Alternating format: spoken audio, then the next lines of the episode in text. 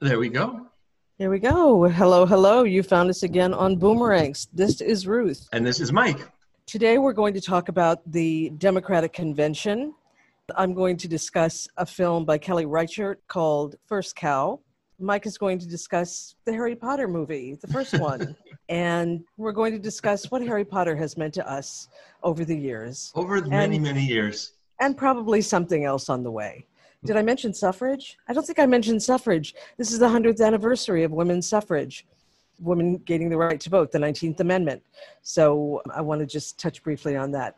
Cool. So there you go. So the convention. Oh, the yeah. strange convention that we're going to have. Yeah, I don't think anyone's going to tune in. Do you? I'm going to. I want to see all those people speak. Will they be in Milwaukee, just speaking to No. an empty auditorium? No, I think they'll be doing it the way that the Sondheim thing was done. Oh, Just- okay. Well, I, thi- wish they would sing some of those songs. then I would definitely tune in. Yes, I wish Hillary Clinton would sing "I'm Not Getting Married."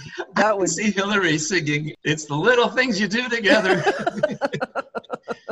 that would be little- rich, as they She's say. got a little bit of Elaine Stritch down in her somewhere. Yeah, well, I think it's coming out more and more. She has literally no more fucks to give. It's true.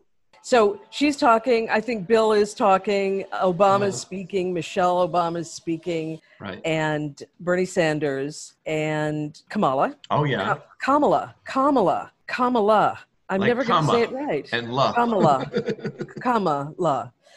And Joe Biden accepting the nomination. But I do want to see what they have to say. It- that will be spread out over four days. I guess so. I guess he's accepting on Thursday. Mm-hmm. And I don't know what else they're going to do. I'm, I've got to tune in just to see what the hell's going on. Right. My question is, what is the RNC doing for their convention? Are they doing the same thing? Do you know? I think they're doing something similar. You know, Trump's brother died, Yes. and I had this thought that it was the coronavirus. Of course it was coronavirus. I'm, I'm sure it was. Really? Is that why they haven't let They won't disclose. I'm sure it was coronavirus.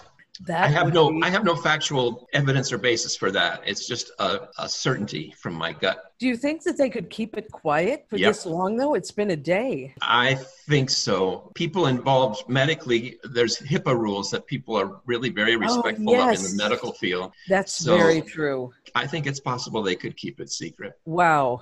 Uh, they couldn't keep it secret for very long, though. I wouldn't think too long. Some nurse or some aide would leak it. Mary. Mary. I don't think they're talking to Mary. I don't think Yeah. anybody's talking to Mary. I'm reading her book. I Oh, paid cool. $15 on Amazon to get her book. Yes, Yeah. indeed. And it's well written. Right. It's not quite the tone that I thought it would be, Mhm. but I think she's fair. I haven't gotten more than 40 pages into it. I just started Right. it last night, but I think she's fair to Trump in that she relates his lack of ability to empathize and his his deep-seated neuroses to his mother's illness when he was I think it was he was a year and a half or two and a half years old. His mother became very ill. His sister, who was 12, took care of her four younger siblings. And the father, who was completely cold and as unempathetic as Mhm. Trump is, hmm really wanted nothing to do with the children. He never did want anything to do with the children. He wasn't really interested in them, except for the Mhm. oldest, Freddie, who was his namesake, who was supposed to take over the business. Right. He died very young from alcoholism. He died at the age of 41 or 42. I haven't gotten into more than the early family days, but she gives meaning to what his early life was like and mm-hmm. the deficits that he suffered hmm and the creation of the person that he is largely by someone who is very much like he is his father. Yeah, they say in a dysfunctional family, the kids internalize the hangups and personalities and attitudes of their parents. So if his dad was a sociopathic person lacking empathy, then Trump maybe took that on. She's a psychologist, so she goes into what it is the children need, and they need mirroring Right. an acknowledgement of Right. their emotions. They need to know that they are, as I always say, being seen and being heard, Right. and that their emotions are being acknowledged and valued. Right. So that you know you exist. Yes, and Right. he didn't have that. And so, what he apparently did was convince himself that he didn't need anybody. And yet, he convinced himself that he didn't need anybody, but he's such a needy person. Right. He needs reassurance, he needs accolades. There was just a piece in the covers of the New York Times magazine about his relationship with. Hang on one second. I'm going to go and get it. What Ruth doesn't know is that we have hidden 13 people in her bathroom and they're oh, about, to, about to come out and wish her a happy birthday. But you already wished me a happy birthday. It's called Unwanted Truths, and it's about his relationship with the intelligence community. Basically, it was an overview of his complete disrespect of any intelligence whatsoever. He would not listen to anything about Russia because, as we know, it made him feel that his election was illegitimate. So the intelligence community just stopped talking to him about Russia until Right. it got too loud and they felt that they had to. But that was right before he talked in Helsinki about Putin saying that Russia didn't do it and he had no reason to believe they did. They had confronted him and said, We believe that Russia is trying to interfere with the elections. Again, I think that was the 2018 election. Anything that they brought to him, he didn't read a thing. He didn't look at a thing. They described one time when someone brought in a model of a plane that they were asking for funding for. They gave it to him. The person who brought it in was trying to explain exactly what the plane did and why it was so necessary that they fund the creation of it. And Trump kept looking at the model of the plane and saying, What does this do? What does this do? What's this? Uh-huh. The way they described him was as if there was an actual toddler in the situation room. You know, it just brought back again how frightening it is that someone as unqualified as him is in charge of the nuclear codes and Yeah. the rest of the And the post office.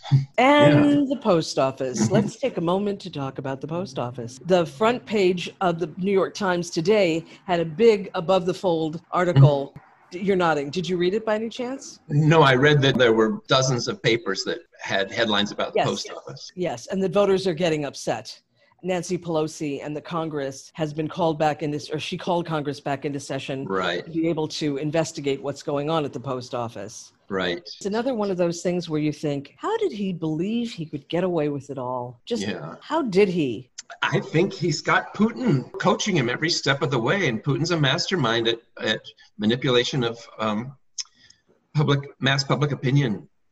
That's true, but Putin doesn't really have to be covert about it. Maybe he does. Maybe he has to be sneakier than I think he does. Well, uh, yeah, I mean, if people knew, I think they would be upset, but they don't know. I know because I'm so perceptive. Um, That's why I know how Trump's brother died as well.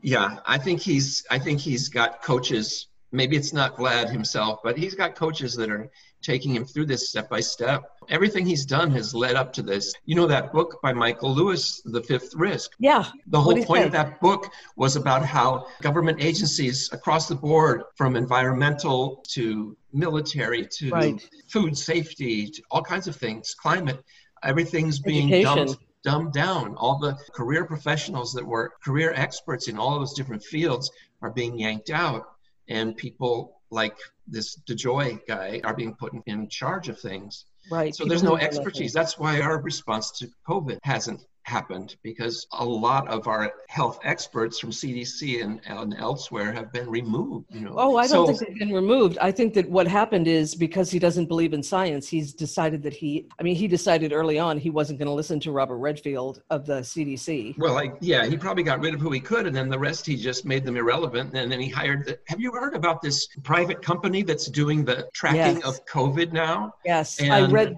just, uh, tell me more about it though. Well, I don't know a lot, but I know that they apparently are underreporting cases and not reporting up to date counts. And when they're being asked about it by Congress people, they said, We can't tell you because we signed a non disclosure agreement. That's right. with the- That's what I with read. the White House. A I non-disclosure agreement. That's crazy. But it's been, it's not like brand new. This isn't new. This started right when Trump came in. Bernie Sanders today said Trump is he's dishonest, but he's not stupid. But I still don't think he's smart enough to go about systematically dismantling all of these government agencies Yes. that the people rely on. That's where I think a mastermind has to be coaching Huh. him in some way. Interesting. I would never have thought that Putin would get into the institutions. Yeah, it's very scary stuff. And I think the only reason that I'm less paralyzed than I am is because we have an election coming up. If this was 2018, I think I'd be hysterical. No, it's true. But there's like 80 days left till the election. And yeah, I'm hopeful and can't wait and also prepared for either chaos yeah. or yeah. a manufactured pseudo win by Trump. Yeah, I think whatever it looks like, we can't imagine what it's going to look like. That's how out in left field it's going to be. Some articles I was reading today say that his attack on the post office is backfiring on him already and that he's getting blowback from his own allies on it. So it's possible. He said the quiet part out loud. Oh, I right. mean, anybody in their right mind would know that because he's dealing with the post office, it's because of his antipathy toward mail in balloting. But mm-hmm. he put the two things together in an interview. I think it was on Thursday or Friday. I think mm-hmm. that that's how he really tanks himself. He says the quiet part out loud, just like yeah. what he said about James Comey. I got rid of him because he kept yeah. looking into Russia, Russia, Russia. I was thinking it's the same pattern. Well, well, let's hope his penchant for self sabotage hacks up a lot in the next 80 days. The strange thing about it is, I was editing the podcast from last week and we talked about the Axios interview. Oh, right. And of course, now that's paled in comparison with what he's doing with the post office. Right. Because and not only it's pale, but it's also forgotten now. Yes, it's forgotten. We put it into our institutional memory, but don't have to be bothered by it. Right. It's gone. Yeah, it's scary. Anything else that you read that was of particular um, interest? Well, okay. I, I saw something on Political Wire that, that indicated that Biden's lead has come down a little bit right before the convention. But I was so spooked by the headline that I didn't even dare to open up the article. I was listening to Nate Silver, who oh, yeah. the 538 podcast, and they do something called Model Talk. And they did a model for the rest of the election. And they said Joe Biden in the future, this isn't as of today, mm-hmm. but Joe Biden overall has a 71% chance of winning the election. However, Hillary Clinton had a 71% chance of winning the election. Right. Now, if the election was held today, he would have a 95% chance of winning. But they build in all kinds of potential flubs, and right. I'm sure there's an October surprise in there right. somewhere. But it did give me pause what they said and what I know to be true is that Hillary had a certain kind of, she provoked a certain kind of hatred mm-hmm. amongst mm-hmm. a certain group of people. And right. Biden doesn't have that. Right. Biden doesn't engender that kind of response. Right. So there's that there's another big issue. He doesn't have the history that she has. He, she doesn't have the emails or the Secretary of State history. He doesn't have a Bill Clinton in his closet that's going true, to be. True. And the attacks um, they've launched so far, the two main ones have not worked. One is that he's not competent the other is that he's a tool of the radical left. Yes, and, which is and neither, neither, of those has stuck at all. So that's hopeful right there. He's having a hard time getting a beat on him. It's true. He's yeah. having a really hard time. Yeah, he can't find the weak spot. I hate to call it even a weak spot because with Hillary, it, it's all fabricated, but he can't find one that resonates even yes. with his own people. Well, also he's a man. That's another right. big, big difference is that Biden doesn't suffer from right. sexism. Well, they've gone after Kamala, but uh, those haven't stuck either, as far as I can see. I think they're hysterical. Those things that they've lobbed at her. She's not a citizen, and all that. It's just like the old. Oh, it's crazy and that she's this ultra liberal. I wish she were. It'd be great. But the criticisms of her are that, if anything, that she's too much of a law and order, or has been too much of a law and order pro police person. Well, I think she was that. Someone in my political group introduced me and the rest of the group to the candidate running against Jackie Lacey mm-hmm. to become the attorney general for California. And Jackie Lacey is a black woman, but she believes in the death penalty. She has not prosecuted. Uh, now, I've checked this and double checked it. The number is awesome in a bad way that 600 Black citizens of California have been killed by police officers. Now, we're not given what those circumstances were. Some may have been shot in the back, some may have been choked. We don't know. But so far, 600 citizens have been killed by police officers, and she has not investigated any of those. Mm-hmm. And George Gascon is running against her. He was a very progressive DA for San Francisco, very progressive, was actually an officer here in Los Angeles. He's from Los Angeles, and he's really going to make a huge change. So, I don't remember where the hell I started with that. Progressives. Oh, that Kamala has listened to Gascon and has listened to the voices that are progressive and Mhm. became more progressive as time went on. So I think that her early time, she was probably pretty inflexible, hmm but that she is. She has evolved. Yeah. I love Right. the idea that she's an angry black woman. She's an angry, angry black woman. Maybe they mistook an intelligent black woman for an angry black woman. you know, which is true about I mean, that's true about women across the board. That's right. Women women can't be perceived as angry. There we have it. Anyway, There you go. I think whatever they throw at her, she'll be able to Yeah, she's great. I just love the two of them together. I wanted to talk about First Cow because I know you haven't seen it, so I don't want to spoil anything for you. Okay. The fact is, there's nothing to spoil. Ah. It's such a quiet little movie. It's about this lovely man who finds himself in the Oregon territories before it becomes a state in the like 1850s. hmm I'm, I'm guessing it's around then. hmm He starts out as a trapper. He's not really very good at it. He gets hired on as a cook. He's just a very gentle soul who finds himself in this beautiful, I mean, the scenery is gorgeous, but it's very unforgiving land. It's not Mhm. like it's it's lush with wheat field. I Mhm. mean, life is very hard scrabble there. Everything has to be imported because it's not like anything grows in this in this lush. It's not jungle like, but it's forested. And into his life comes this cow. I think I mentioned this before.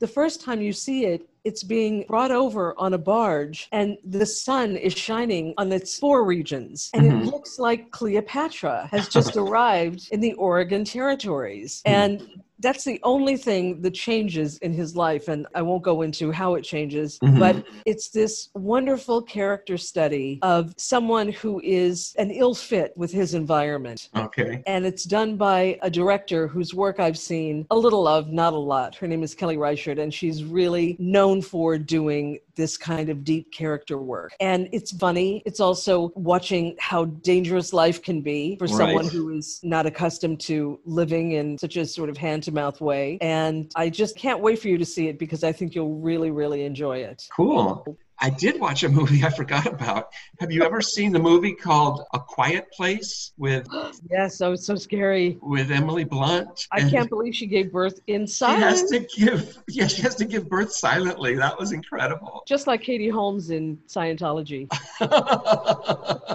Silent scream. Oh my god. Did you like it? I did like it. I would never have watched something like that because it's on the sci-fi side. Oh. But some reviewers on Rotten Tomatoes gave it pretty good reviews, and so I gave it a chance. And and I fell for it right away when the first monster appeared. I was like, "Yep, I believe it." Yeah. yeah. Oh, it's a really good plague movie. Which could take us to Harry Potter. Let's go to Harry Potter. I made a little project for myself to rewatch all seven and a half Harry Potter movies. And I watched the first one once. And I, I don't know if I have ADD or what, but it was hard for me to follow all the little bits of plot. And there's so much exposition in that first much. installment. And I know that when I tried to watch it several years ago, I was impressed with all of the technical wondrousness of it, but I just couldn't get hooked in. But I don't know what happened. I finally am ready.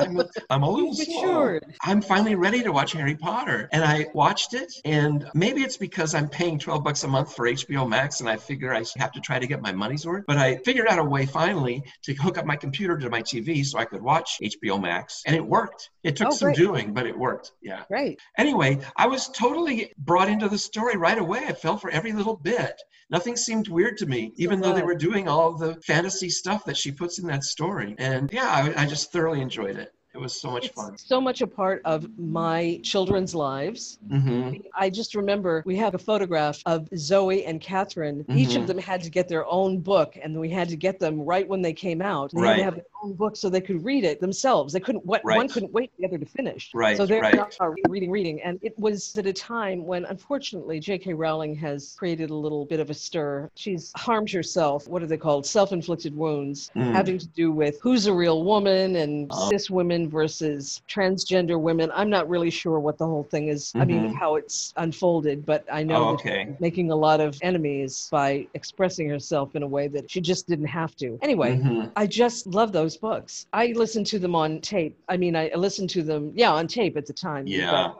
You know, I'm just as we discuss it right now, I'm thinking one reason I think maybe now I'm ready to watch that is that I saw that story from the standpoint of a traumatized child going on a journey, a healing journey. And I think that's the lens I, without consciously thinking about it, because I've been doing all this work with the group online and, Uh-huh. and my own trauma therapy and recovering and PTSD and all those things. And right from the start, she sets up the traumatic experience that shaped Harry Potter so early on of being ripped away from his family like that Yes. and um, and being raised, you know, by abusive parents. And uh, I think that's why I bought into it this time. Is I related to him on a feeling level that I hadn't before. Before he was just this magical boy, but this Oh, time I oh. saw that he had suffered an injury, and now we're going to have seven episodes that show how he comes to terms with all of that. Yes, he prevails. Yeah. Yes. And as Dumbledore keeps saying, Harry, you know, you have this great advantage in that you were loved. Right. And that, I mean, he was a year old when his parents died. yes. And, yes. and yet he had what Donald Trump didn't have. Right. Not long enough, but at least he had a taste of it. The first Harry Potter movie opened on Zoe's birthday. So Oh. Zoe's birthday when she was 11 years old, which is Oh, how old Harry is when Hagrid comes and gets him. Oh wow. So every year, every two years, I think, is how often the movies were made, or might have been every year. But for a number of years, they just coincidentally happened to open on Zoe's birthday. Wow. That's amazing. And go and see them. Yeah, Yeah. it was Huh. crazy. They get very complicated in the end. You know, there's always a monologue at the end of the. hmm when it's usually Dumbledore who gives them, so that you can figure out what happened because hmm usually so mysterious that it's impossible to figure out. Yeah, I just I I have to say I love that whole series. It was really it was really special to yeah. all of us. Well, I'm glad I found a way in. I found a way in through the emotional experience of the protagonist. And until I found that way in, I couldn't really latch onto it because it just seemed like too much fantasy for me. I couldn't accept it as real. I couldn't suspend my disbelief. Disbelief. He's just such a wonderful character. I love him. He's Look great. Well, I think our time is up. Wow. That's a whole lot of conversation. We didn't even get to have the things we were going to get to. That's okay because I think we did good. Well, that's it for us boomers. We're going to say goodbye for now. That's it. Take care, boomers. Thanks for finding us again, and we will speak to you in just a week. Bye See you bye. soon. Bye bye.